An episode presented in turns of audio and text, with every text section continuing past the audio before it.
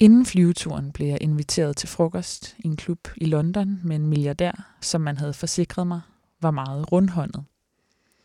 Han sad i sin åbenstående skjorte og talte om den nye software, han var ved at udvikle, som kunne hjælpe virksomheder med at identificere, hvilke ansatte, der med størst sandsynlighed ville udplyndre og bedrage dem en gang i fremtiden. Det var meningen, vi skulle have diskuteret et litterært tidsskrift, han overvejede at udgive. Desværre blev jeg nødt til at gå, før vi kom frem til det emne. Han insisterede på at betale for en taxa til lufthavnen, hvilket var praktisk, for jeg var sent på den og havde en tung kuffert. Milliardæren havde været opsat på at give mig omridset af sin livshistorie, der var begyndt beskedent og tydeligvis var endt med, at han var blevet til den afslappede, velhævende mand, der sad over for mig ved bordet i dag. Jeg spekulerede på, om han i virkeligheden gerne ville være forfatter nu, med det litterære tidsskrift som sin adgangsbillet. Mange mennesker vil gerne være forfattere. Der er ingen grund til ikke at tro, man kunne købe sig ind. Denne mand havde købt sig ind og ud af en hel del. Han sagde noget om en plan, han arbejdede på, som ville udrydde advokater fra folks privatsfære. Han var også i gang med at udvikle et forslag til en flydende vindmøllepark, der skulle være stor nok til at huse alle de mennesker, der skulle til for at servicere og lede den. Det kæmpemæssige anlæg kunne anbringes langt ude på havet, så man fjernede de uskønne turbiner fra den kyststrækning, hvor han håbede at afprøve forslaget, og hvor han tilfældigvis havde et hus. Om søndagen spillede han trommer i et rockband, bare for sjov. Han ventede sit elfte barn, hvilket ikke var så slemt, som det lød i betragtning af, at han og hans kone engang havde adopteret firlinger fra Guatemala. Jeg synes, det var svært at kapere alt det, jeg fik at vide. Tjeneren blev ved med at komme med mere østers, chutney og pickles, særlige vine. Han blev nemt distraheret, ligesom et barn med for mange julegaver. Men da han hjalp mig ind i taxaen, sagde han, mor der godt i Athen, selvom jeg ikke kan huske at have fortalt ham, at det var der, jeg skulle hen.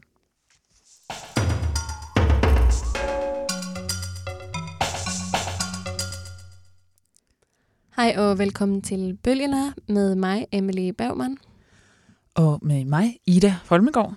Og i dag vil vi også gerne byde velkommen til vores nye medvært. Hej. Hej. vil du introducere dig selv, Andreas? Ja, det vil jeg gerne.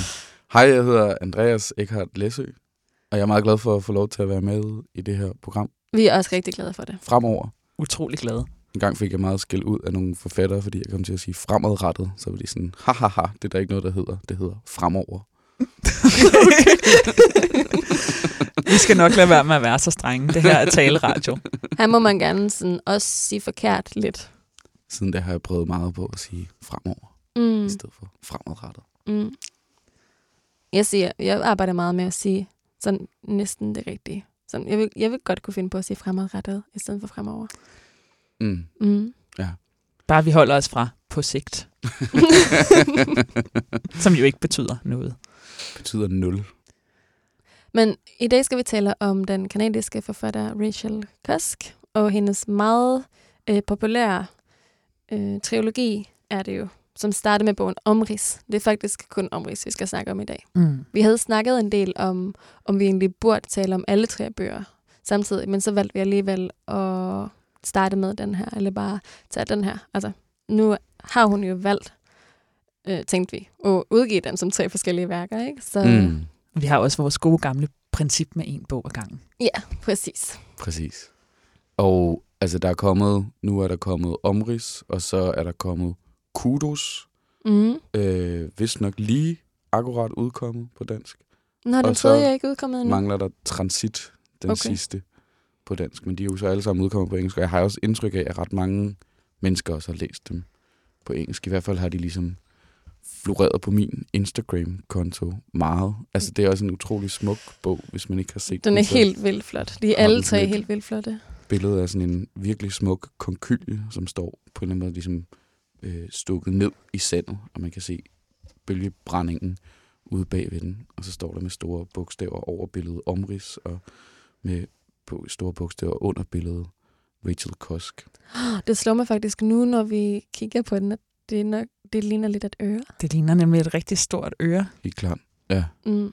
Men, Men nu, vel også måske det med konkylien, at det også er den ting, man kan tage op, til Og lytte øret, til, ja. og så tror man, at man kan høre havet, men det, man i virkeligheden kan høre, er sig selv.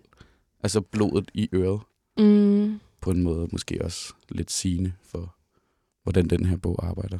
Det må jeg nok sige. Det kan man. Ja. Det. Alle kan kun høre sig selv i den her bog. Ja. Måske. Men altså, øh, Rachel Kosk, hun er født i 67 i Canada, og er vokset op i sådan henholdsvis Kalifornien og England. Øh, og vist nok med nogle sådan rimelig strikse forældre, har jeg sådan indtryk af, eller sådan øh, at have sådan læst lidt, læst mig lidt til. Ja, jeg tror, Som... hun gik på sådan en kostskole, ikke? Mm. Jo, hun har også gået på sådan en katolsk øh, skole i, i, øh, i England. Mm. Øhm, ja. Og så har hun, hun har skrevet altså faktisk rigtig mange bøger. Hun debuterede i 93 med en bog, som hed Saving Agnes. Og på dansk er der kommet den bog, som i 1997 udkom på engelsk under navnet The Country Life. Den er kommet på dansk som i oversættelsen Livet på landet. Mm. Øh, og så nu de her bøger. Men du sagde, at der var kommet meget på svensk. Ja, mit indtryk er, at det er rigtig meget, der er oversat til svensk. Og Ja. de her tre er i hvert fald.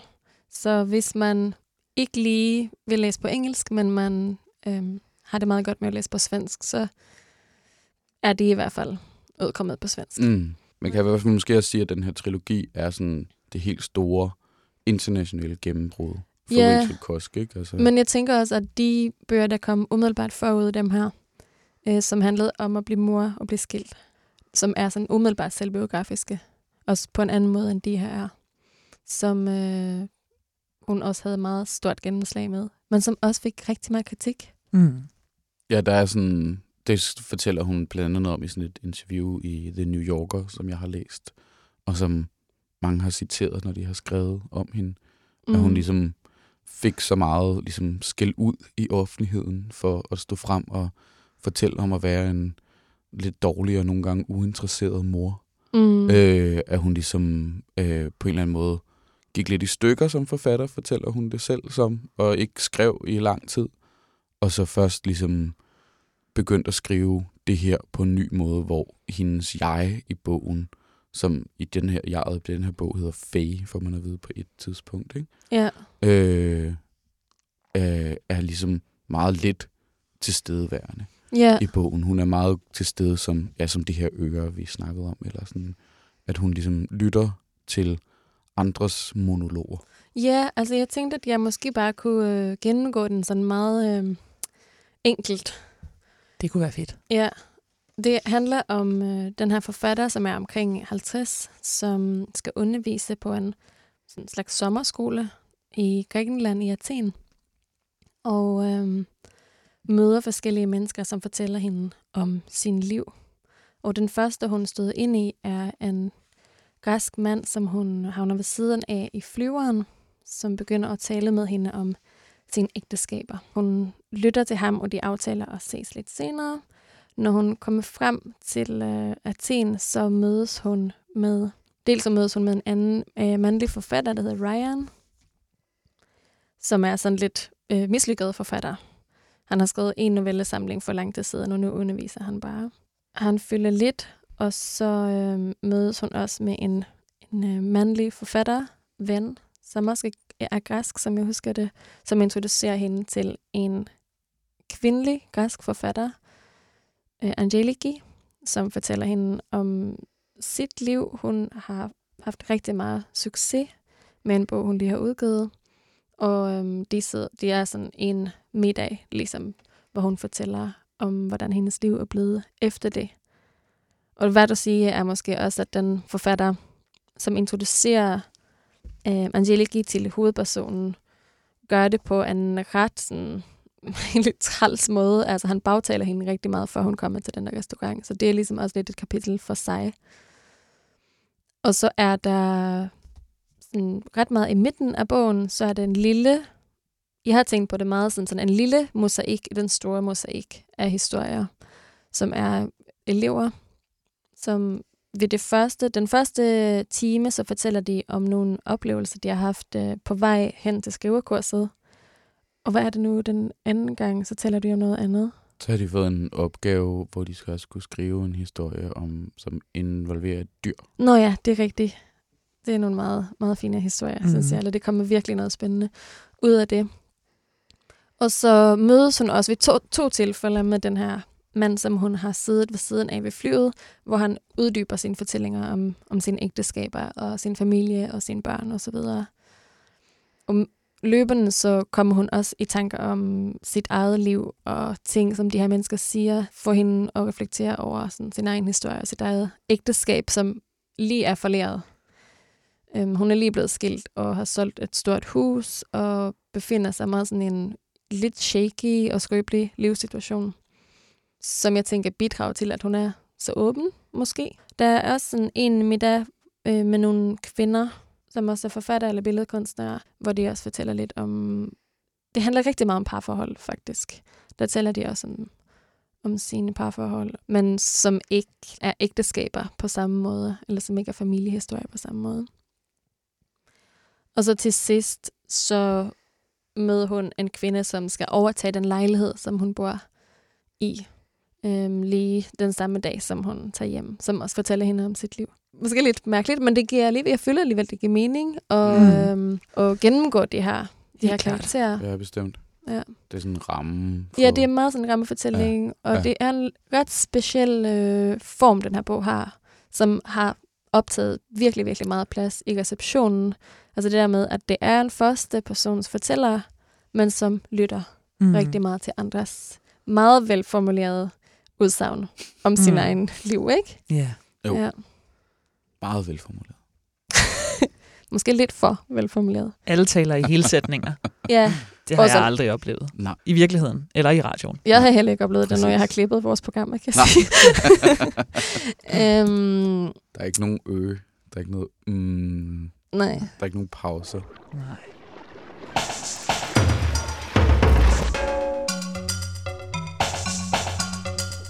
Du lytter til Bølgerne.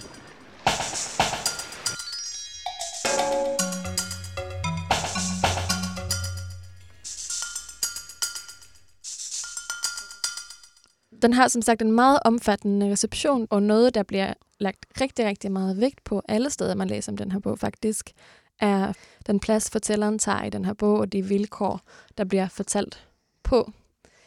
Øhm, og der bliver skrevet meget mindre om de øh, personer, karakterer. Nu har hun jo også sagt, at hun ikke tror på karakterer mere, men Mm. der er helt klart nogle karakterer. Det må man sige. Jeg tænkte, at vi måske kunne tale lidt om altså den her mini-mosaik, som er fortællerens elever på skolen. Ja. Andreas, du har læst lidt op på dem, ved Jeg jeg. har læst lidt op på dem, eller jeg har i hvert fald måske bare sådan øhm, tænkt lidt på den her situation med ligesom at skulle placere sig selv i et lokale, og så lade en masse mennesker fortælle. Altså jeg tænker, det, jeg synes det var godt, at du lige fik sagt det der sådan ramme fortælling før. Mm. Altså det er som om, at der er hele, altså der er virkelig den her sådan, hvad skal man sige, sådan lidt, øh, altså rammefortælling er jo sådan en virkelig sådan klassisk figur, eller sådan en klassisk øh, det er litterær stil ikke? Ja. I, i, øh, i, øh, i litteraturhistorien. Vil I sige, hvad det Kamerunen er? Ja, det, det Kamerunen, det er øh, en bog, som fra 1400-tallet, 1600-tallet. Det kan jeg faktisk ikke huske. Kan du huske det bedre, end jeg kan? Mm, det kan jeg ikke, men det er sådan en italiensk øh, ekstrem klassiker. For lang, lang Alle- tid siden. Var der nogen, der skrev Som til hedder? Boccaccio, Altså- ikke? Jo, Ja. Boccaccio lige præcis. Altså, som var sådan en... Øh, der var pest. Det må have været omkring middelalderen, så. Mm. Der var pest i, i, i Italien. Folk flygter, og for, mens de flygter fra de her byer, så fortæller de hinanden historier. mm. Og så har man ligesom sådan en form for sådan en rammefortælling, som er det her sådan, nærmest sådan sidde rundt om bålet-agtige, Hmm. skiftes til at fortælle hinanden historier. De handler alle sammen om øh, sex. Øh, man kan for eksempel se øh, øh, Pasolinis filmatisering af mm. Mm. Decameron og være sådan her. Alle de her historier handler om sex. Det er en fantastisk øh, filmatisering, han har lavet. Og altså måske, hvis alle historierne i Decameron handler om sex, så handler, i hvert fald i Pasolinis version af Decameron, så handler alle historierne i det her på en eller anden måde om parforhold Mm. og familie. Så alle de her karakterer, der ligesom er de her elever, de får to opgaver, og det, de to opgaver har et kapitel hver. Øh, første opgave er fortæl noget, du har set på vej herover til. Noget, du har lagt mærke til. Øh, og det er et meget rutineret skrivelærer-greb, Mm. har jeg tænkt på. At man lige får dem til at tænke sig om og lægge mærke til noget, de har set, og prøve at beskrive det. Det næste, jeg har tænkt på i forhold til det her, det er en skrivegruppe, er, at der godt nok ikke er nogen af dem, der rigtig skriver. Nej, det er spændende. De taler bare. De, altså det, der foregår i det her skrive, øh, skriverumsgruppe, det er, at de bare fortæller. Nå, men det er vel... Og det er altså, den der også- tekst med dyret, altså det er vel en tekst, ikke? Det er bare genfortalt. Er du sikker? Næsten. Okay. Vi kan godt lige prøve at finde det frem, hvis det er. Men der er, altså, det er ikke fordi, der er en person, som siger, at hun har haft problemer med at skrive. Og så bagefter, så siger hun, at hun skrev. Okay. Men hun fortæller historien om, at hun skrev. Okay. For, altså, så på den måde er der ligesom... Der er ikke noget tekst til stede i det her rum, så vidt jeg kan læse mig til. Det kan selvfølgelig ligge øh, et andet sted og udenfor og alt muligt. Men måske er der også det her sådan... I det hele taget med den her bog, at det på en eller anden måde mimer en øh, fortællesituation. Mm. Altså mundtlig Ja. fortællestil. Og at hele sådan måden at skrive det her, den her bog på, er ligesom ved at skrive de her meget sådan kunstfærdige talesætninger, ikke? Mm. Okay, men der er ligesom de her to opgaver, og der er nogle forskellige karakterer. Og der er ret mange, så jeg tror ikke måske ikke, jeg sådan bruger tid på at gennemgå dem alle sammen. Men der er alligevel måske sådan to ting, jeg bare gerne lige vil øh, pointere i forhold til de her forskellige personer, der er i rummet. Øh, en af dem er tavs hele tiden under første ligesom, øh, undervisning, og så ender hun med at skælde hende rigtig meget ud. Og det vil jeg ligesom, jeg kan finde hurtigt. Jeg bladrer lige. Hun er sur over, at øh, de ikke skriver. Ja. Ligesom dig. ja. Yep. Der har de noget til fælles. Nej, jeg er ikke sur over, at de ikke skriver. Jeg synes faktisk, det er ret sigende på en eller anden måde. Ja. Øhm, det, øh, ja, det er i slutningen af det her kapitel, hvor at, øh, alle har ligesom sagt noget om, hvad de har oplevet på vej derhen, eller sådan noget, ikke? Hvert medlem af gruppen havde nu sagt noget, bortset fra en enkelt kvinde. En kvinde, hvis navn på min oversigt var Cassandra, og hvis ansigtsudtryk jeg havde set blive mere og mere surt, som timen gik, og som havde givet sit mishag til kende med en stadig mere indiskret sukken og stønnen, og nu sad med uforsonligt korslagte arme og rystede på hovedet. Jeg spurgte, om hun havde noget at bidrage med, før vi afsluttede, og hun sagde, at det havde hun ikke. Hun havde åbenbart taget fejl, sagde hun. Hun havde hørt, at dette var et kursus, der handlede om at lære at skrive. Noget, der så vidt hun vidste, indbefattede at bruge sin fantasi. Hun vidste ikke, hvad jeg troede, der var blevet udrettet her, og hun var ikke specielt interesseret i at finde ud af det. I det mindste havde Ryan, sagde hun, lært dem noget. Hun ville bede kursusarrangørerne om at refundere hendes penge, og hun skulle nok sørge for, at de fik hendes tilbagemelding. Jeg ved ikke, hvem du er, sagde hun til mig, mens hun rejste sig op og samlede sine ting sammen. Men jeg kan godt sige dig én ting. Du er en elendig lærer. Au. Og så slutter kapitlet, og jeg fik bare så ondt i maven, da jeg læste det der. Det var faktisk mit yndlingssted i den her bog. Kan du godt lide at have ondt til maven? Nej, men det var bare... mm, det var det bedste. altså et var det bare sådan, og det er måske den mindst, mest kedelige ting af det, men sådan ok genkendeligt for mig, Mm. øh, som sådan en person, der også nogle gange har prøvet at være skrivelærer, mm. at der er nogen, som bare sådan fra starten af har besluttet sig for, at det, man har sat sig for at gøre, er forkert, og bare kun kan blive bekræftet i det. Og så den måde, man ligesom kan blive skældt ud af en autoritet, som bliver omvendt mm. i det der rum, Ja. at man på en eller anden måde ligesom forventer sådan den der dynamik på hovedet. Nå. Det var den mest kedelige ting ved det her. Men så synes jeg bare, det er vildt dejligt, at der er nogen, der siger noget til hende. Altså, Mm. øh, Mm. at der faktisk for en gang skyld i den her bog er nogen, der sådan henvender sig meget direkte til den her person og siger, og, og så er det så med vrede og virkelig sådan, det er virkelig sådan, altså, øh, synes jeg, meget, meget vellykket, passivt, aggressivt og rimelig aggressivt i virkeligheden også Ja. bare, ikke? Ja. Men, men, øh, men, men at der faktisk bare er nogen, der på en eller anden måde ligesom ikke taler om sig selv, men taler om Stille Den hende til situation- ansvar på en måde. stille Ja. til ansvar, men også bare mm. taler om den situation, de er i på en eller anden måde, fordi resten af bogen jo meget foregår i det her sådan genfortalte, Altså selv det her er jo også en genfortalt situation, skal man også lige være opmærksom på. Ikke? Altså det kunne man måske Mm. høre i mm. Syntaksen, at sagde hun, gjorde hun. Ikke? Altså Altså, det, Men- bare det er dertid.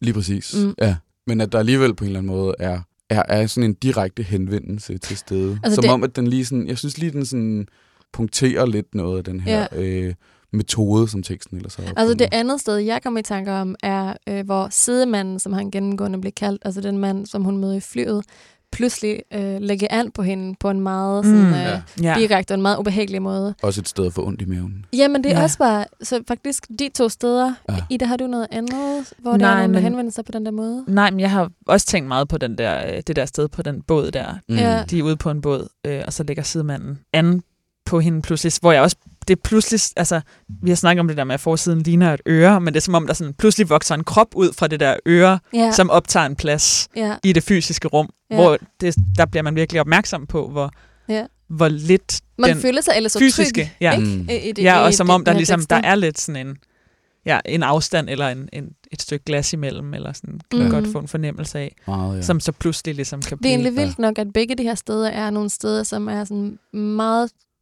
meget, meget ubehagelige, ikke? Ja, aggressiv. Ja. ja. Ja. Ej, puha, det der med at være skrivelærer, det kan jeg også godt nok. Jeg har været skrivelærer i mange år og haft nogle meget specifikke, nogle gange har jeg haft sådan nogle øh, mareridt om, at, at elever krævede bestemte delmængder af deres øh, betalte beløb for undervisningen tilbage, fordi der var bestemte dele, de ikke kunne lide, og det var rigtig svært at regne det ud. Du har været en 60% succes, derfor Ja. vil jeg have 40% af mit beløb tilbage. Præcis. Det var et tidsspor. Ja. Ja. Øh, men det er rigtigt, man kan have den her følelse af, at der ligesom er sådan en, som en, en, en afstand øh, til de andre personer, som det så måske kun er sådan vold eller vrede, som Ja. ja. ligesom kan Mm. bryde igennem. Man Ja. kan også sige, at i den aller sidste scene, der hvor øh, kvinden, der skal øh, overtage hendes værelse, er meget sådan skrøbelig og, og græder. Går- Og så hun bryder, der er en slags sammenbrud i hvert fald Mm. øhm, til stede. Der bliver hun også aktiv, Ja. ligesom og prøver at byde hende cookies og, Ja. Og sådan nogle ting. Det er også en, en scene, der står meget, meget ud. Hun Altså sidder meget og spiser anderledes. et helt glas honning. Ja, det er rigtigt. Det synes jeg også var vildt dejligt, Det er at hun gjorde. Så det weird. Ja, og meget weird. detalje.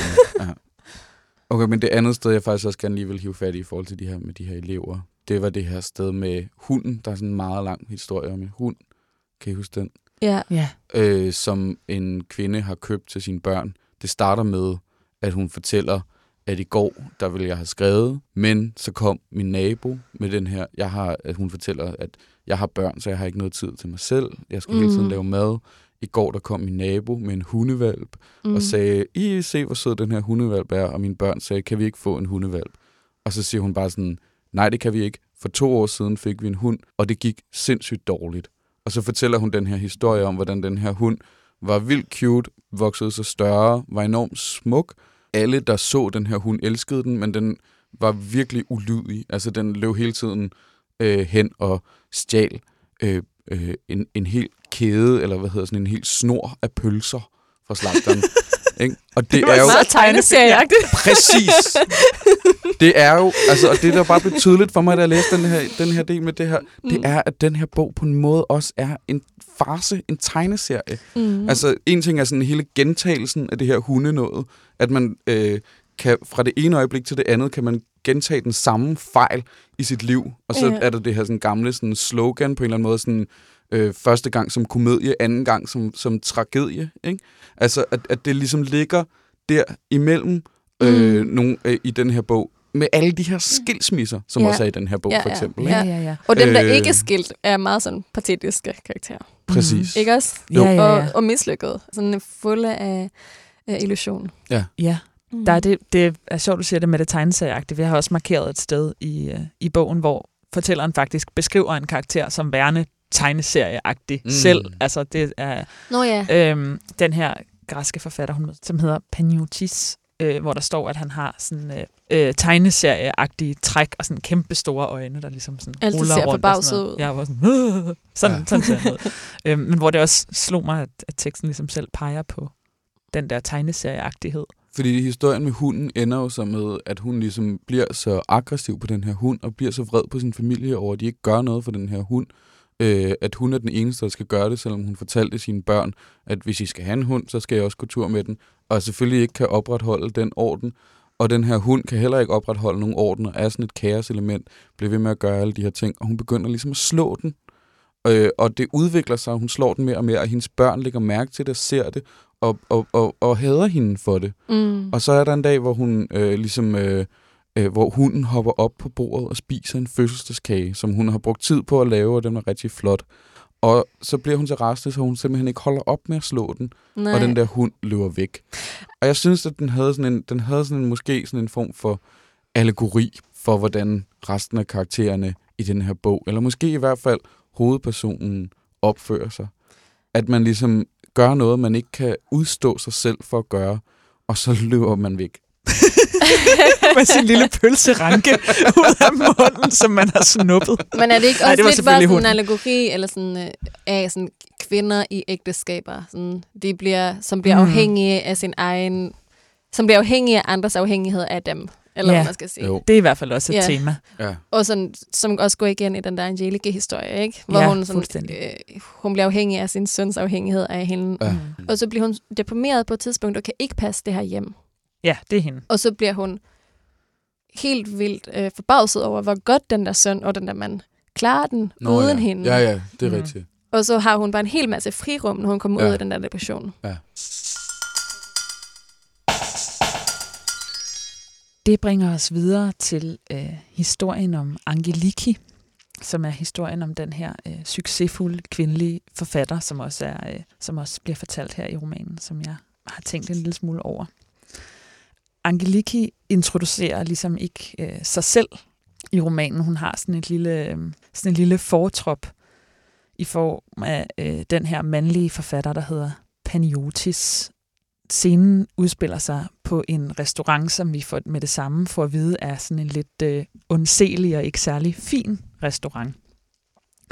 Jeg fortæller en øh, Faye skal mødes med Paniotis på den her restaurant, og han begynder, så snart de mødes, at undskylde, fordi at, øh, at restauranten ikke er fin nok. Men, øh, men det er ikke fordi, at jeg fortælleren vil blive sur over det, at Paniotis begynder at undskylde, men fordi at det vil øh, Angeliki.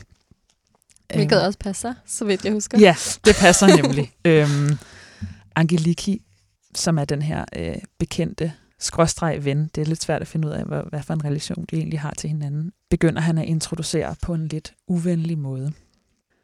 Du vil se, at Angeliki er blevet stor på den, sagde han. Lige siden en af hendes romaner vandt en eller anden pris et sted i Europa, og hun anses for at være, eller i hvert fald anser hun sig selv for at være, en litterær berømthed.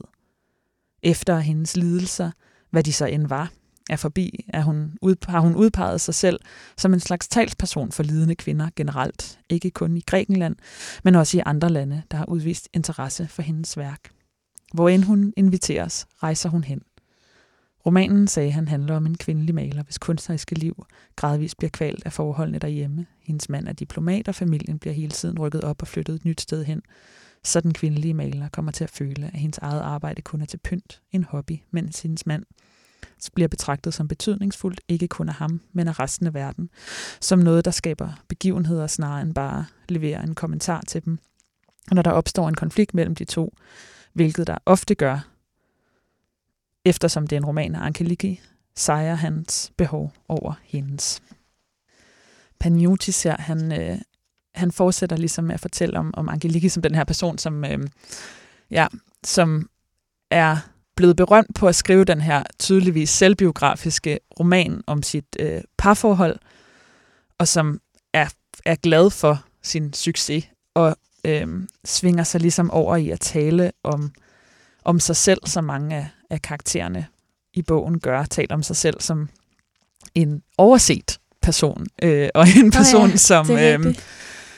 som ligesom han taler om sidste gang ham og Faye mødtes, at det efterlod, de, der var de mødtes i London, og det efterlod ham i stor øh, sorg, fordi han på det besøg indså, at han ikke kunne opretholde et forlagssamarbejde. Han er redaktør. Han kunne ikke opretholde et forlagssamarbejde med forfatteren, de engelske forfattere, fordi at, øh, at de var interesserede i at få deres honorarer. Dem havde han ikke råd til at betale med sit lille græske forlag.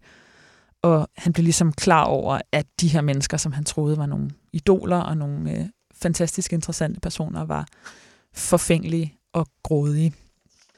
Efter han har fortalt den historie, så indfinder Angeliki sig selv på restauranten, og det lyder sådan her. En kvinde, der måtte være Angeliki, eftersom der ikke var andre gæster i restauranten, og ingen andre var dukket op, mens vi havde siddet der, var kommet ind og stod og udspurgte tjeneren ret energisk. Det førte til en ubegribeligt lang samtale, hvor de to gik udenfor og kort efter kom ind igen, hvor efter den fortsatte endnu mere energisk end før, mens kvindens velklippede gyldenbrune hår farede frem og tilbage i takt med hendes bevægelser med hovedet og hendes yndige grå kjole i et flagrende silkestof bølgede om hende, når hun flyttede vægten fra den ene fod til den anden, utålmodigt som en stampende pony. Hun havde nogle i øjenfaldende højhælede sandaler på af sølvfarvet læder med en matchende taske, og hun ville have været indbegrebet af elegance, hvis hun ikke, da hun vendte sig om for at se, hvor tjeneren pegede hen og så vores bord, havde afsløret et ansigt så usædvanligt nervøst, at enhver, der kiggede på det, ikke kunne undgå at blive nervøs på hendes vegne. Som Paniotis havde forudsagt, var Angeliki ærgerlig over hans valg af restaurant. Først var hun kommet herind, sagde hun, for at spørge om vej til mødestedet, Paniotis havde valgt, uden at være klar over, at det var her, og tjeneren havde måttet tage hende med uden for at vise hende skiltet for at overbevise hende. Der har vi så Angeliki, øhm, som så sætter sig ned og med det samme ligesom begynder at udbrede sig om øh, sin litterære succes. Selvfølgelig øh, starter på den her meget sådan, øh, klassisk forfængelige måde med at undskylde sin forsinkethed med at skulle have skuldet noget meget vigtigt. Mm. Øhm, og skulle til nogle øh, receptioner og begynder ligesom at tale videre om at være sådan især meget populær i, i Polen, og at have været i Polen og, øh, og tale om sine bøger, hvor øh, bøger, som der står, ikke kun er underholdning for middelklassen, men noget væsentligt, en livlinje i mange menneskers tilfælde. Den øh, smør afsluttes så med sætningen. Angelika tog karaflen og skænkede sig melankolsk en teskefuld vin, mens hun fyldte mit glas næsten til randen. Jeg tænker, øh, med den her teskefuld øh, vin, der er vi måske tilbage med, som, med, med de der pølser, som hunden stjæler. Øh, altså med, øh, med den her lidt sådan, øh, beskrivelsens overdrivelse. Og jeg tænker, der, ja, jeg synes, der er en... Hvad, hvad det, Men også, hvordan skænker man melankolsk? Ja. Åh, oh. oh, det kan jeg sagtens se for mig. ja. Så, det har jeg ingen problemer at se for mig. Oh, okay. Ja. Mm. Øhm, jeg tænker, at den, eller jeg synes, den her øh, fortælling om Angeliki stod en lille smule ud for mig i forhold til, øh, i forhold til nogle af de andre fortællinger, fordi at jeg oplever hende som, øh, som fortalt meget, og også måske mere end de andre, parodisk, eller sådan, øh, med en stor afstand. Vi får ligesom den her introduktion af Paniotis af hende, og så undrede det mig simpelthen så meget, at hun bare lever så meget op til den, eller sådan, at han ligesom, det, er selvfølgelig, det kan selvfølgelig også være sådan en form for omvendt overraskelse, at, øh, at hun ligesom bare øh, træder ind og er fuldstændig lige så øh, selvoptaget og hvad er det, der hedder? Øhm, og fuldstændig lige så sådan sammenblandende sit eget liv med sin øh, litterære praksis, og fuldstændig lige så inde i sådan en fortælling om sig selv som øh, analysator af, og måske også frelser for kvindekønnet, som han har, øh, som han har portrætteret hende som. Ja, er jo også en god måde at få sagt om sig selv, at man er en enormt vigtig forfatter, når man siger, at folk i Polen elsker mig, fordi for dem er litteratur vigtigt. ja, men hun er ligesom... Øh, ja. Der er virkelig mange sådan, meget sådan finurlige, subtile, øh, retoriske greb, man kan låne fra den der bog til ligesom at tale sig selv rigtig meget op. Ja, men samtidig med, at du, du, det jo virkelig er sådan... Øh, det er komisk, ikke? Ja, jeg øhm, ved heller ikke, hvor subtilt jeg synes, det er. Nej, jeg altså, synes, øhm, ja. nej der er for eksempel altså sådan jeg ved heller ikke, hvor subtilt. Der er ligesom det her, for eksempel, at hun har de her sølvsko på, mm. øhm, som vender tilbage, fordi hun, øh, hun taler om de her andre... Øh, de har, hun har boet i Berlin, ligesom hendes romankarakter øh, med, med sin mand, hvor han arbejdede, og hun har, har været i Polen, og hun, hun taler om de her forskellige andre kvinder, som hun beskriver som øh, underligt kønsløse, sådan nogle kvinder, som øh, øh, gør alting og arbejder, og sådan nogle tyske kvinder, som arbejder og træner og øh, er ordstyrer i sådan nogle diskussionsklubber og sådan noget, og, hun, og de går i kondisko. Og det er ligesom et eller andet sådan, øhm, svært at forbinde for hende med kvindelighed med de her kondisko. øhm, og hun øh, elsker selv højhældede sko og har de her sølvsko på og stikker ligesom sin fod frem og viser de her, øhm, de her fine, fine sølvfarvede sko. Og jeg tænker bare, nu det er også noget, jeg selv har været meget optaget i for tiden, men det stak virkelig ud som sådan en måde ligesom at sådan skabe et parodisk øh, blik på en kvindelig karakter ved at lade personen gå op i sit udseende og sit tøj. Men er det er ikke også sådan- noget med, at hun selv gør det rigtig meget? Altså, at hun selv øh, påtaler, ligesom at hun selv ikke kan være lige så effektiv som den, eller, dem, eller ikke er lige så robotagtig som dem, fordi hun er så forfængelig. Ja, og fordi hun er mere kvindelig, Mm. Altså, Ja, øhm, måske. eller i hvert fald ligesom forbinder det, øh, har sådan, taler om nogle meget sådan generelle ting om, om kvindekønnet, og hvad det er, og hvad det ikke er. Ja, det er et øhm, generelt meget sådan, vigtigt tema i den her bog, tænker jeg. Ja, hun gør mange ting, som øh, fortælleren også gør, interessant nok. Øh, I løbet af deres middag, så begynder ham her Paniotis at fortælle sin egen historie om en tur i nogle bjerge, han har været på øh, med sine børn, hvor de, som i øvrigt synes jeg er sådan en rigtig dejlig historie, hvor de får en masse myggestik, og, øh, og det Ja. begynder at regne, og de Mm. møder sådan nogle spejder på sådan en bjergkro, som bare synger Åh, sange. ja. Nå, ja. Rigtig dejligt med de der spejder, der lige skal Mm. komme ind midt i det hele. Men hvor historien ligesom ender med, at Angeliki afbryder, ligesom fortæller nogle gange kan gøre og sige, øh, jeg tror ikke på den måde, du fortæller din selvfortælling på. Hun siger, det lyder urealistisk. Paniutis har fortalt, at, at øh, hans børn er immigreret til USA, fordi at øh, hans forældre er blevet skilt, og, Pan- og Angelique siger, nej, nej, nej, det, det lyder ikke rigtigt. Børn gør, hvad de vil. Øhm, så på mange måder, så sådan, den måde, hun ligesom blander sig i andres, andres historier på, minder meget om, øh, om fortællerens måde at blande sig. Men samtidig er der det her meget sådan udstillende blik på den kvindelige skrivende, mm. Som forfængelig og selvoptaget og øh, essentialistisk og øh, ja, en, der går helt vildt meget op i sin, øh, sin sølvsko, som jeg også samtidig undrede mig over. Ja, ja, ja. Ja. Jeg synes også, at det er ja, et problematisk portræt. Men for mig så tænker jeg også, at det var et portræt af, hvad øh, en kvindelig forfatter kan blive skubbet ud af af Mm. roller. Ja. Øhm, ligesom jeg tænker, at mange af de her portrætter øh, også Ja. prøver at vise, ikke? Ja, samtidig med, at hun dog er sådan, tager det meget villigt på sig, må man sige.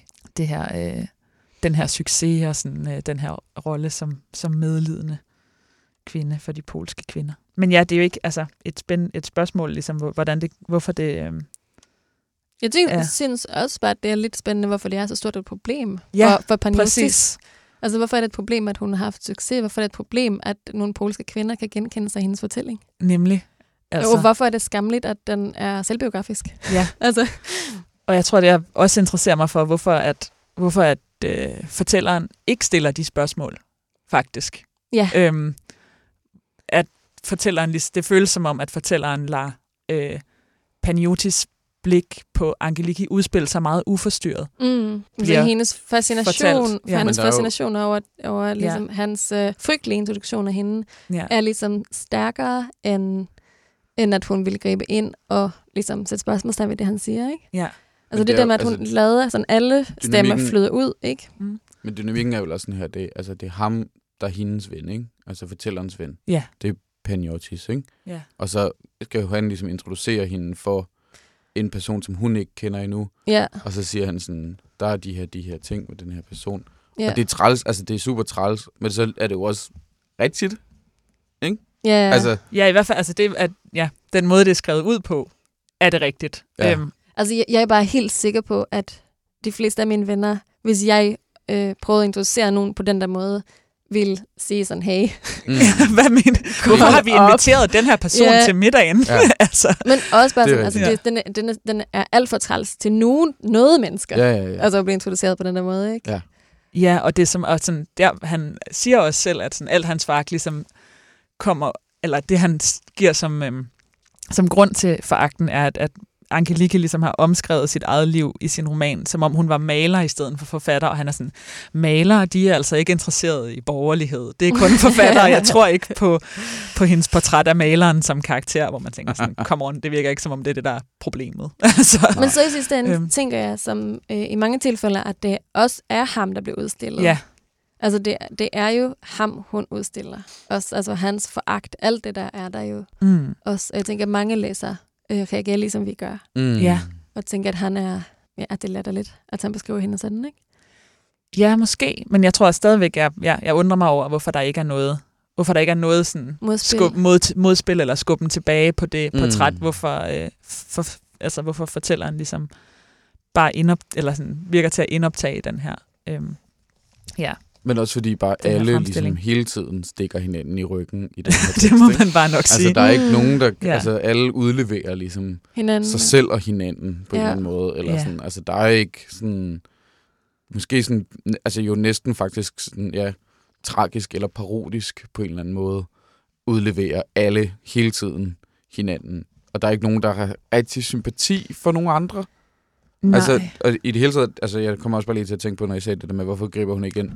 Er det ikke nærmest kun to steder i løbet af bogen, at hun faktisk sådan griber ind i en andens fortælling og siger, det der, det tror jeg ikke på. Der jeg er synes, to gange med ham der sidemanden, ikke? Ja. kan jeg huske. Som jeg, så vidt jeg kan huske. hun griber også ind i Paniotis fortælling, men om på nogle, Okay. andre, på nogle andre punkter. Han fortæller det her med, at han har sådan et billede, han har taget af de to sammen, som øh, har gjort ham sådan helt vildt trist. Mm. Øh, fordi det ligesom, ja, han troede, han kunne have den her succes i England, og det, det kunne han ikke. Øhm, hvor fortælleren så ligesom griber ind og siger sådan, åh nej, jeg har været så uopmærksom over for dig og dine behov, øhm, Mm. da vi så sidst. Eller ligesom har sådan en skyld, skyldfølelse i forhold til ikke at have været øh, opmærksom Mm. nok, og ligesom på en eller anden måde ja, gå ind i et spørgsmål om, om deres relation og sin egen rolle i den. Der kan hun i hvert fald godt. Nogle steder synes jeg, det er gennemgående, det her med at have sådan en, en form for sådan skepsis eller spørgende øh, rolle i forhold til de andres. Ja. Øh, Altså det synes jeg, at hele sådan bogen har. Mm. Altså også det der med bare at lade, no- lade nogen brede sig ud på den der måde, ja. så det bliver sådan ekstremt sårbare. Det får mig faktisk til at tænke øh, på en scene i Persona, altså der hvor Baby Anderson ligger Mm. øh, eller sidder i soveværelset og, og fortæller om, øh, om da hun havde sex på en strand og blev gravid. Kan I huske den scene? Ja. Mm. Ja. Altså, hvor hun bare frem... Jeg har aldrig set noget, der er sårbart på den måde. Altså, det, det er så sindssygt stærkt. Mm. Og jeg synes, at det er lidt det samme, jeg oplever i den her bog. Nogle steder, hvor øh, karaktererne sidder og fortæller, og hun bare tiger. Det er jo sådan en forhørsteknik. Også. Ja. Ja, Altså, at man ligesom, hvis man bare venter lidt længe, altså både i sådan interviews øh, med øh, journalistik og sådan noget, hvis man venter lidt længe med at, at spørge, så vil personen, man interviewer, ofte selv tale over sig, ja. ja. fordi ingen kan lide akavet tavshed. Nå, Nej, men det er det, det de gør, de tæller sige. over sig. Ja. Og det er det, der er så sådan scary Ja. Og, Og så uroligende.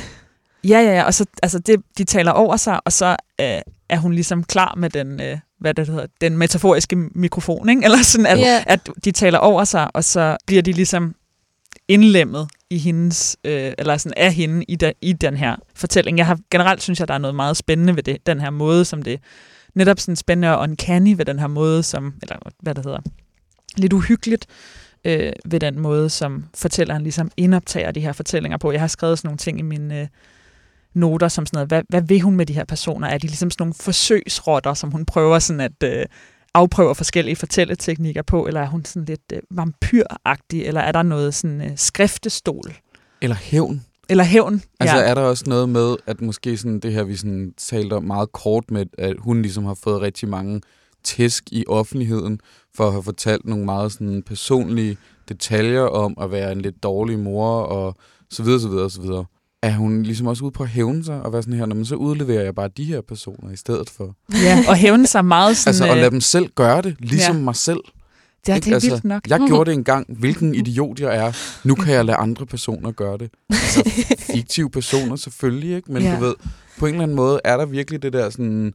Altså, de taler virkelig over sig, de her karakterer. Mm. Og de bliver hundliggjort af deres egen velformulerethed. Ja, der er noget sådan lidt, ja, lidt skade, skadefro, eller Ja. kynisk i temperamentet, kunne man måske sige. kynisk, ja, vil Ja. jeg i hvert fald sige. Og for mig så hjalp mig bare med at formulere lidt sådan det der ubehag, der er i at blive talt om, Mm. ikke? Altså man er aldrig så sårbar, øh, som når folk taler om en, ikke? Jeg ved ikke, hvad I synes, men det der, når nogen skal genfortælle en samtale, der har været om en, det er bare sådan en crazy situation at være i, hvor man er sådan, Nå, hvad sagde han så? Eller, hvad sagde hun så?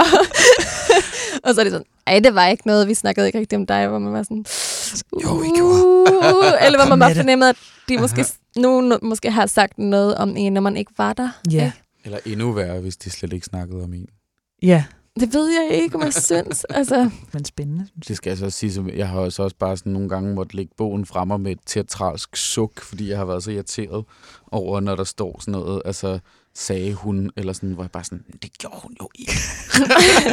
og det er virkelig åndssvagt, med, fordi det er ligesom, det, det er, er som sagt den kunstighed, man ligesom må, må gå mere på, når man skal læse den her bog. Jeg har bare været så sur på den undervejs, mens jeg læste den. ja, Jeg mildnede lidt i forhold til, altså men, efter jeg har snakket med jer om den også. jeg synes, altså formmæssigt synes jeg, at den er helt vildt sublim.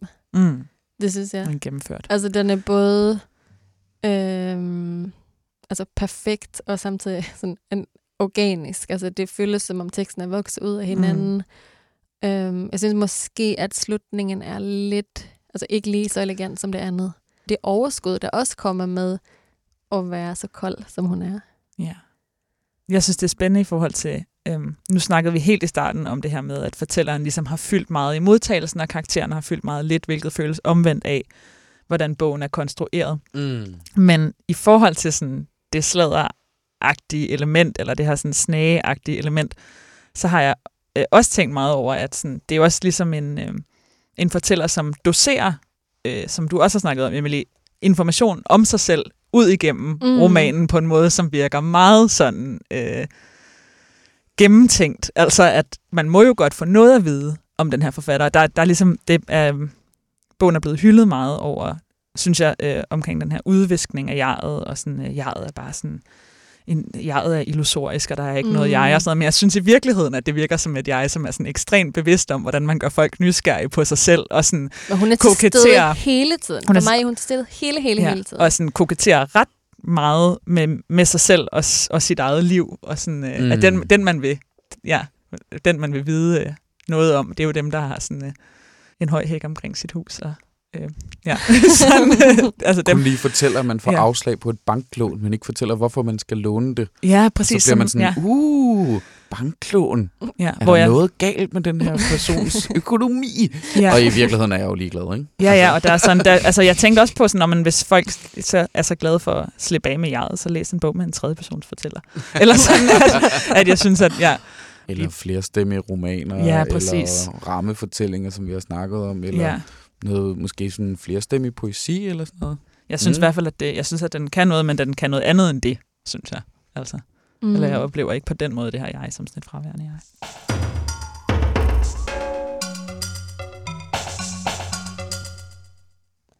Nu sagde du lige øh, flerstemmig poesi, Andreas.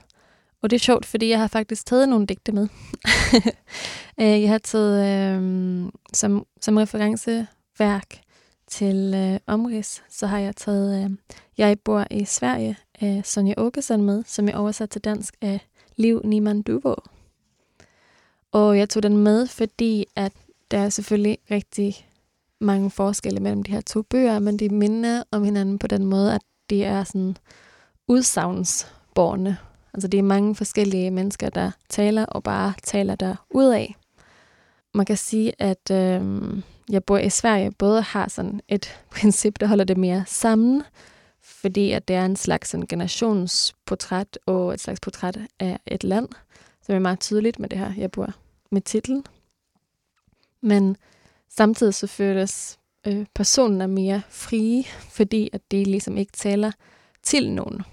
Altså, man føler ikke, at fortælleren er der og blokerer, eller den her jeg-person er der som et slags, som et spejl. Men, men personen taler meget mere sådan fra hjertet, egentlig, og meget mindre velformuleret. Meget, meget mindre velformuleret.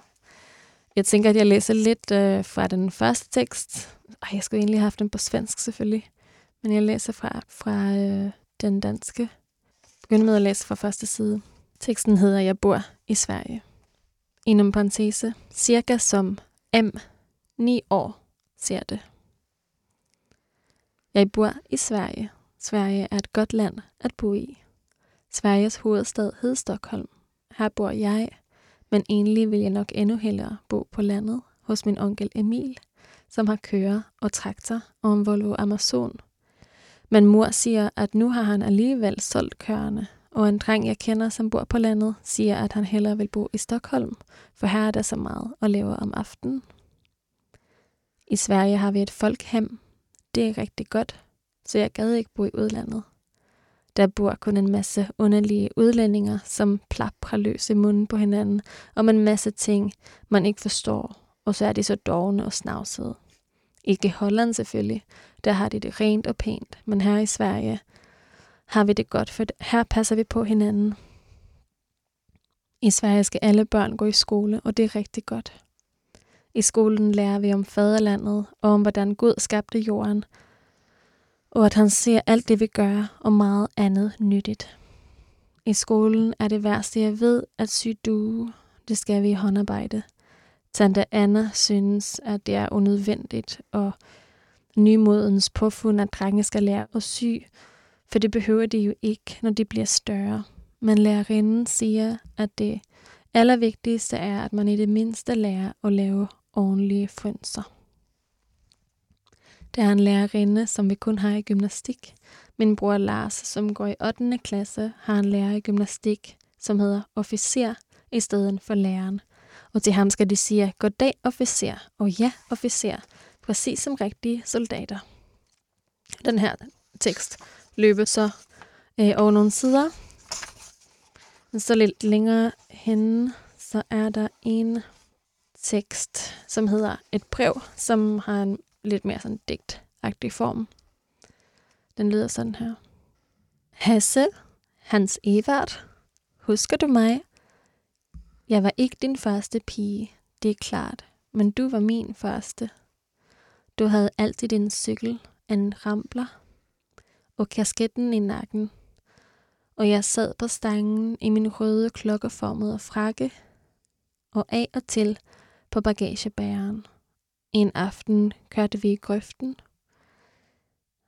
Sikke viser du sang. Det var sikkert allerede gamle dengang. Hjem til min pige, i hvor det skrider, om sider det bærer. Hjem til min pige, hende som skriver, at hun har mig kær. Jeg hører din stemme helt tydeligt, safran og kanel og nogle senapskorn, og så glæder du lidt på tonerne. Din søster var tyk og hed Jenny. Ja, jeg ved ikke, om I kan se det, men øh, det er bare ja, de her mennesker, der ligesom vil fortælle noget, eller har noget på hjerte. Og det samler sig så til et slags kor, Mm. øhm, og bliver, altså ligesom i Rachel Cusk, til et slags mosaik. Mm. Mm. Men de får ligesom lov til på en eller anden måde at have deres eget, deres toneleje lidt mere i fred måske. Ja, man kan sige, det er ligesom ikke en situation, i hvert fald, hvor de skal passe ind, eller de kommer fra et eller andet sted, som man ikke kender. Ja. Og jeg tænker også, I der det her med, at altså ligesom den første tekst er sådan et, et barn, ikke? Altså Mm. et niårigt barn, som skal fortælle om sig selv og sit liv, og den måde, hendes fortælling ligesom er gennemtrængt af de voksnes fortællinger Mm. om landet Sverige, ikke? Ja. Øh, de udlændinge er snavsede og så videre, ikke? Altså, mm. øh, men jo også med det tredje led, at det er jo en sådan udstilling af de voksne Ja. igennem barnet, som Sonja Åkesson laver med digtet.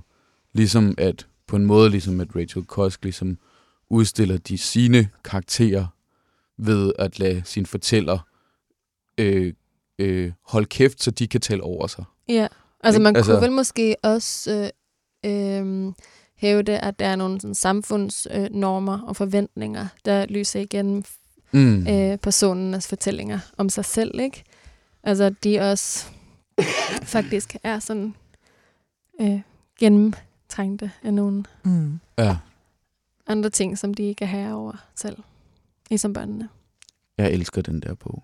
Du har Ja, men den er faktisk rigtig god. ja, det Den er synes virkelig jeg. god. Øhm, Ida, du sidder lige med noget andet. Ja, øhm, fra, en, øh, fra en bog, som, som den, du har taget med, Emily, hvor fortælleren, øh, der samler koret, er lidt forsvundet måske, så øh, til en, en bog med et andet kor, hvor fortælleren ligesom træder noget længere frem i, øh, i forgrunden, helt op foran, ret bogstaveligt talt. Øh, jeg har taget Christina Hesselholds øh, Virginia is for Lovers med, som udkom øh, for nylig, så vidt jeg husker, udkom den her sidste år. 2018. Nej, den udkom sgu i 2019. Øhm, det er en, en roman en flerstemmig roman, ligesom hun har skrevet flere af, altså hvor der ligesom er, der er en, som taler, som fortæller, som kalder, eller hedder eller kalder sig selv for Mr. Upfront. Øhm, og så kan de personer, han fortæller om, ligesom også blande sig. Bogen handler om et, et virkeligt dobbeltmord, som en kvinde og hendes tidligere kæreste begge sidder fængslet for at have begået på kvindens forældre. Øhm, og øh, den her Mr. Upfront øh, tænk, kom jeg til at tænke på i forbindelse med Kosk, fordi der er sådan en, en enorm lyst til at snage og til at, øh, at begrave sig selv i andre menneskers øh, privatliv og til sådan at, at komme tæt på dem.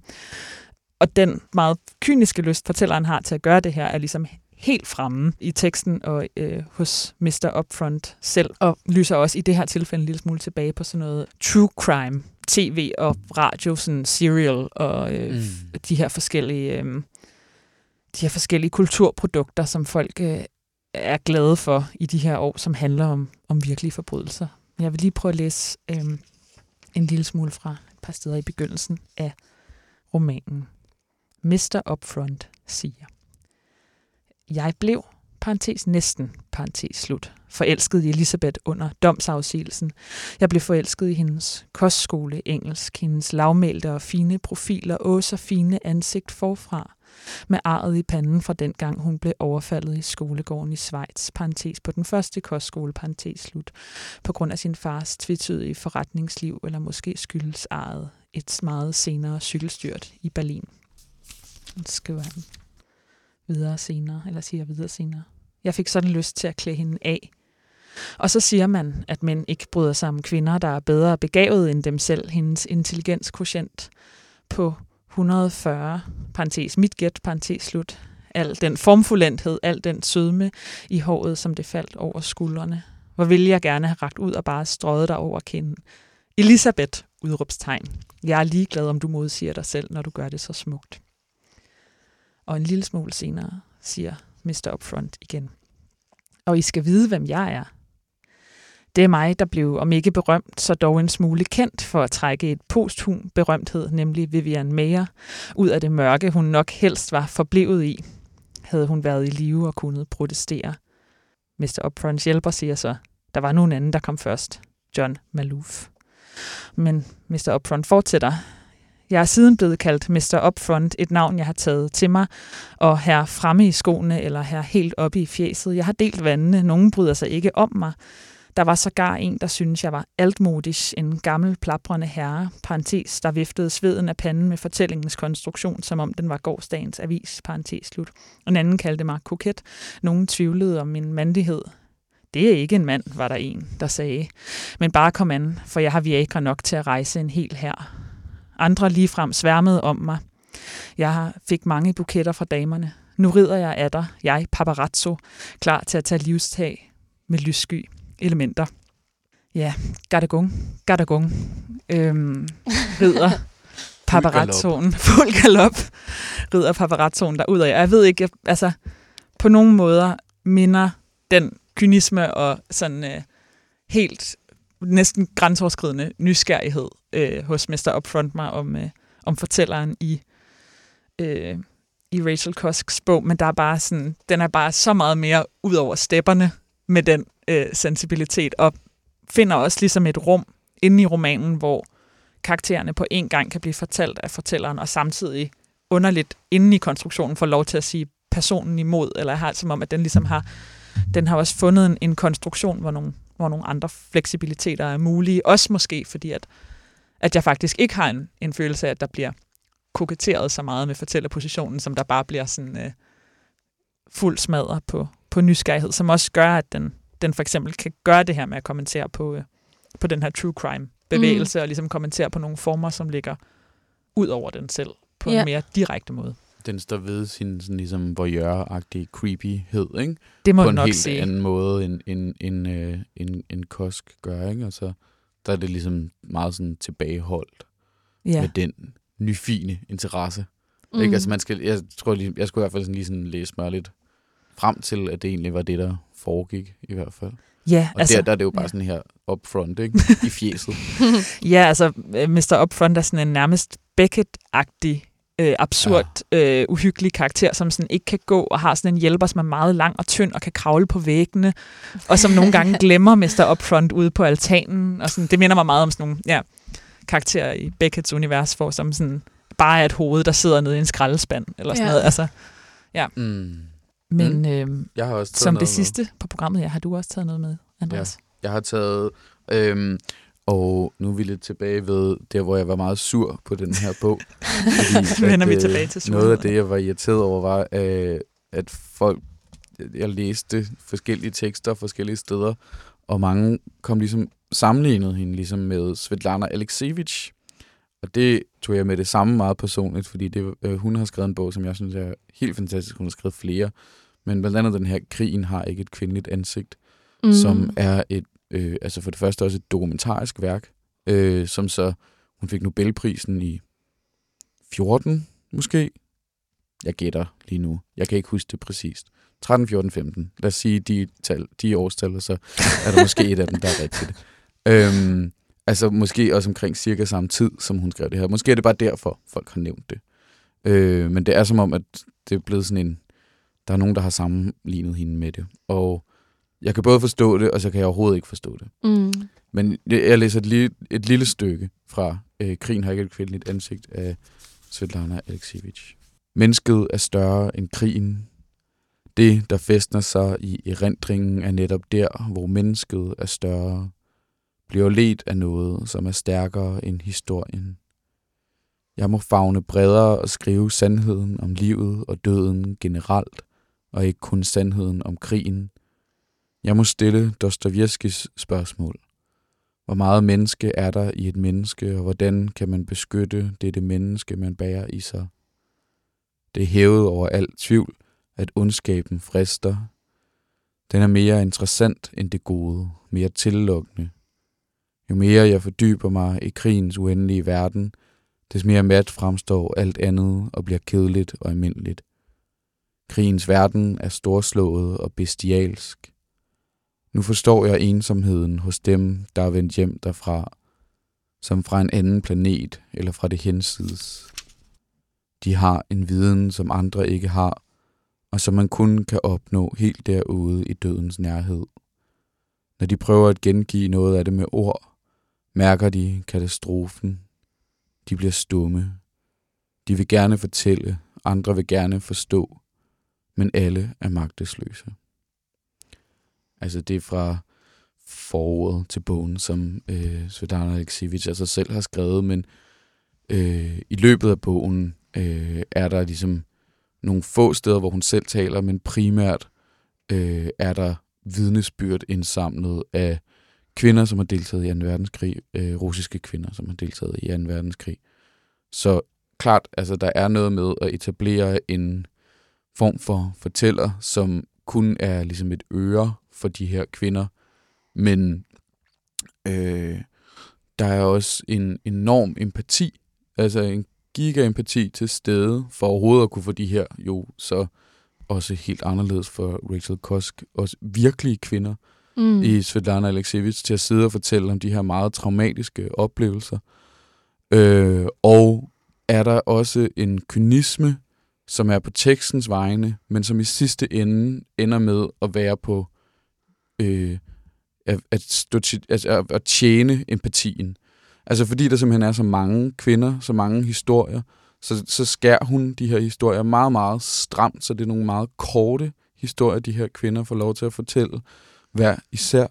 Men øh, det, det betyder, er, at man får fornemmelsen af et korværk. Og det er også det, hun selv siger, når hun har holdt taler og modtaget de her, modtaget for eksempel Nobelprisen og sådan noget, ikke? at hun ligesom er sådan et, altså hun står der på vegne af de her kvinder. Øh, så det vil sige, min, min pointe er bare at sige, sådan, der er en kynisme, som ligger i teksten, i dens måde at skære øh, de her, men det er ligesom, det er for at give indtrykket af, hvad skal man sige, mængden Mm. af de her kvinder, ikke? Altså, og derfor jo også en meget øh, anden, og på en måde for mig i hvert fald, stærkere empatifølelse, Ja. end hvis det havde været et menneske. Mm. Det er spændende. Der, øhm, I det stykke, du læste op, så er der jo faktisk også nogen, der deler nogle erfaringer ja. med hinanden. Ja. Altså sådan lige, Ja. lige så ensom som den erfaring, øh, Mm. der bliver beskrevet, det her med Ja. at have været i krig, øhm, kan bliver, øh, bliver skrevet frem, så er den jo også en erfaring, som, som flere mennesker har, Ja. ja. og som det faktisk lykkes fortælleren at, at nærme sig på en eller anden måde. Ikke? Det er ret vildt faktisk i Rachel Cusk-bogen, at øh, det ikke bliver sagt på noget tidspunkt, sådan, Nå ja, det genkender jeg virkelig. Eller Nej. sådan var det også Nej. for mig. Nej. Selvom de alle sammen lige kommer fra skilsmisse. Ja, ja, ja. Ja, det er rigtigt. ja, det virker Det er også, så meget, Ja. apropos sådan, at det urealistiske i samtalen. Ja. agtigt. Mm. Men det, Øh. jeg tænker minde om, er måske, øhm, øh, som minder om det sådan i højere grad end for eksempel øh, Virginia's for Lovers af Christine Hasselholdt, er måske, at det er det der lyttende, mm. Som er det Klart. primære greb. Ikke? Ja, der er der At man mere gang i, lyttende. i Ja. dammtrumlen herover. Ja. Ja. bare kører sig selv ind i de andres fortælling på, sådan, på et stort fedt køretøj. Og så er jo den store forskel, at det også er altså fiktionelle karakterer, ikke? Ja. I forhold til, til rigtige karakterer. Men at det alligevel bliver jo en roman, når man læser den. Mm. Altså Svetlana Alexievich' bog. Ja. Ja.